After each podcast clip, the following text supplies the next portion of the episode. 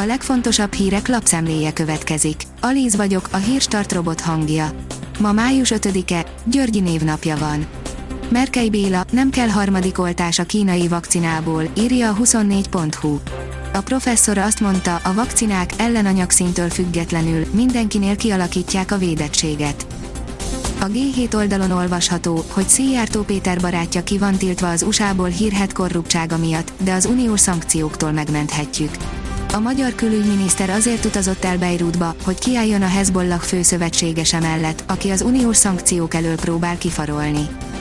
A Force szerint 270 milliárd forintnyi profitot keresett a Pfizer a vakcinán. 3,5 milliárd dolláros az árbevétel csak a vakcinán, a profit nagyjából 900 millió dollár körül lehet.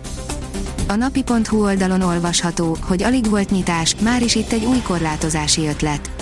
A szlovákiai közegészségügyi hivatal szabályozná, hogy miként közlekedhetnek a kinyitott teraszokon az asztalok között a vendégek.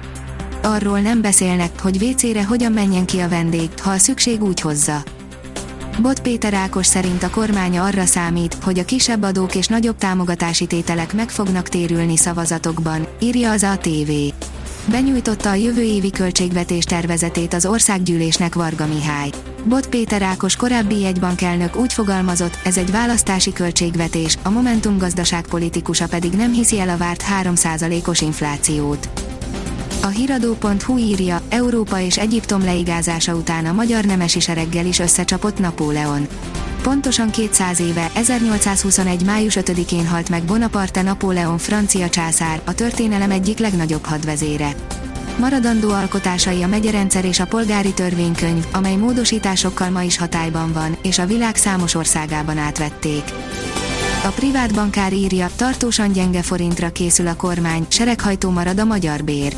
Hosszú távon is a korábbiaknál gyengébb hazai fizetőeszközzel kalkulál a magyar kormány. Ennek az államháztartásra gyakorolt hatásán túlmenően egy másik, a mindennapokban sokkal jobban érzékelhető következménye is lesz.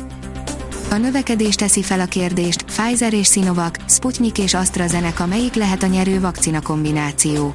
A Hongkongi Egyetem már tervezi a klinikai vizsgálatot, ahol a Pfizer vakcinát mixelnék a Sinovakkal egy oltási sorban, Oroszországban, Nagy-Britanniában és Spanyolországban pedig már el is kezdődtek a Covid oltóanyagok kombinációjával kapcsolatos kutatások. Az M4 szerint alapítványi kiszervezés, Toka is elvesztette közvagyon jellegét. Alapítványi fenntartású lesz a Sárospataki Egyetem is, ahol Stumpf István kormánybiztos lett a kuratóriumi elnök. Az alapítványi vagyont gazdagítja az eddig állami tulajdonban lévő Grantokaj ZRT is, amely a borvidék legnagyobb felvásárlója, de évek óta masszívan veszteséges. Közel 9 milliárdos fejlesztést indít a Flextronics Kft., írja az Autopro.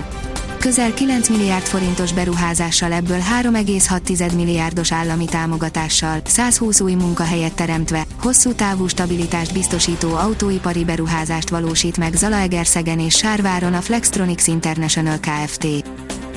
Távozik a szegedi legeredményesebb BL kézise, írja a 24.hu. A csapatkapitány, Jonas Kalman 7 év után hagyja el a csapatot. A kiderül oldalon olvasható, hogy nincs már messze a nyárias meleg Változékony idővel telik a hét, több front is átvonul hazánkon, zömmel a megszokottnál hűvösebb időre készülhetünk. Vasárnaptól azonban intenzív melegedés kezdődik egy anticiklonnak köszönhetően. A Hírstart friss lapszemléjét hallotta.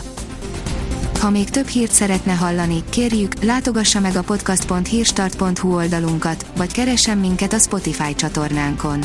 Az elhangzott hírek teljes terjedelemben elérhetőek weboldalunkon is. Ha weboldalunkon hallgat minket, az egyel korábbi adás lejátszása automatikusan elindul.